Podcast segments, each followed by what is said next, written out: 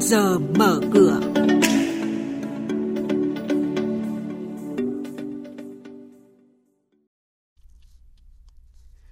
Thưa quý vị, thưa các bạn, Ngân hàng Nhà nước kiểm soát tín dụng đối với lĩnh vực tiềm ẩn rủi ro. Ủy ban Chứng khoán Nhà nước công bố sổ tay hướng dẫn trái phiếu xanh, trái phiếu bền vững cùng những nhận định về diễn biến giao dịch tại Sở giao dịch hàng hóa Việt Nam là những nội dung đáng chú ý được chúng tôi chuyển đến quý vị và các bạn trong chuyên mục trước giờ mở cửa sáng nay.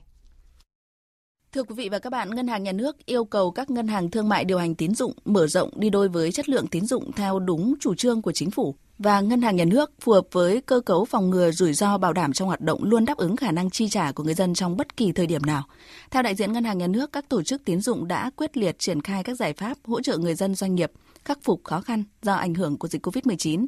Tính đến cuối tháng 3 năm nay đã cơ cấu lại thời hạn trả nợ cho gần 263.000 khách hàng bị ảnh hưởng bởi dịch COVID-19 với dư nợ hơn 353.000 tỷ đồng, miễn, giảm và hạ lãi suất cho hơn 660.000 khách hàng. Sở Xây dựng thành phố Hà Nội thông tin, quý 1 năm nay Hà Nội có 10 dự án được cấp sản phẩm đủ điều kiện bán hàng với hơn 5.600 căn hộ và hơn 1.400 nhà thấp tầng.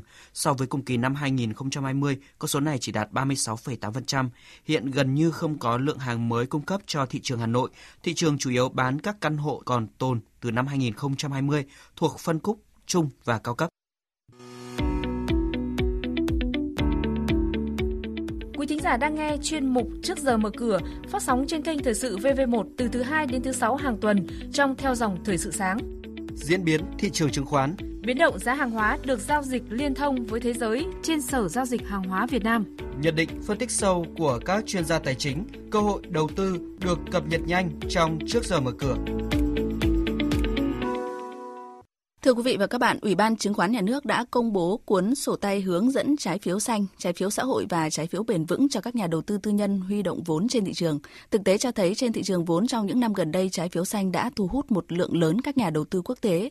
Sổ tay hướng dẫn sẽ giúp cho các thành viên thị trường hiểu rõ thông lệ quốc tế và khu vực về cách thức phát hành, quản lý nguồn vốn cho các dự án xanh và công bố thông tin về môi trường và xã hội của doanh nghiệp.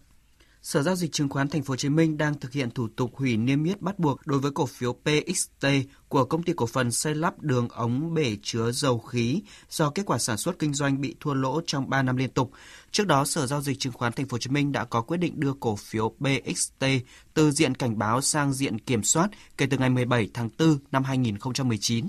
Về diễn biến trên thị trường chứng khoán, thưa quý vị và các bạn, dòng tiền đang có dấu hiệu luân chuyển giữa các nhóm cổ phiếu, tuy nhiên rủi ro ngắn hạn của thị trường chứng khoán đang có dấu hiệu tăng.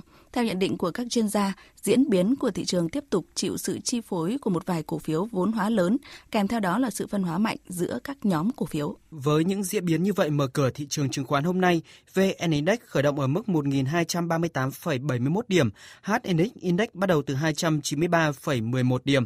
Tiếp theo là các thông tin và diễn biến mới nhất trên thị trường hàng hóa được giao dịch liên thông với thế giới tại Sở Giao dịch Hàng hóa Việt Nam. Mời quý vị và các bạn nghe những nhận định của bà Nguyễn Thị Minh Trang, chuyên gia phân tích thị trường của thành viên kinh doanh hữu nghị. Vâng, thưa bà, xin bà cho biết một số thông tin và diễn biến đáng chú ý trên thị trường hàng hóa nói chung, thưa bà. Vâng, thị trường hàng hóa nói chung trong tuần qua thì ghi nhận diễn biến rất tích cực, đặc biệt là nhóm các mặt hàng công nghiệp và năng lượng – Cụ thể thì chỉ số MXV Index công nghiệp đã tăng 3,2% lên 1.596,38 điểm. Trong đó thì đường là mặt hàng ghi nhận sức tăng lớn nhất nhóm với hơn 8%, đóng cửa ở mức 368,6 USD một tấn. Đây cũng là mức giá cao nhất trong hơn một tháng qua khi thị trường chung lo ngại rằng sản lượng đường toàn cầu sẽ sụt giảm.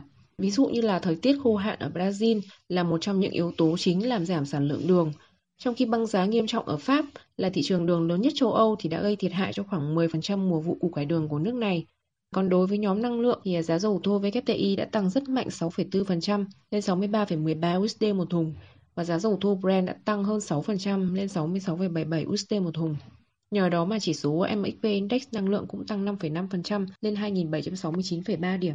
Vâng, vậy bà cho biết thêm một số yếu tố chính đã tác động lên xu hướng của thị trường năng lượng trong thời gian gần đây. Thị trường dầu thô thì được hỗ trợ khá mạnh trong tuần trước khi hai nền kinh tế lớn nhất thế giới là Mỹ và Trung Quốc đang trên đà phục hồi. Tuy nhiên thì có một số dấu hiệu cho thấy rằng đại dịch Covid-19 đang kiềm chế nhu cầu nhiên liệu dầu thô ở một số quốc gia như là Ấn Độ và Đức. Và theo thống kê doanh số bán nhiên liệu của Ấn Độ trong nửa đầu tháng 4, con số này đã giảm 5% so với tháng trước do lệnh phong tỏa của nước này khiến nhu cầu đi lại sụt giảm. Vâng, xin trân trọng cảm ơn bà với những thông tin vừa rồi.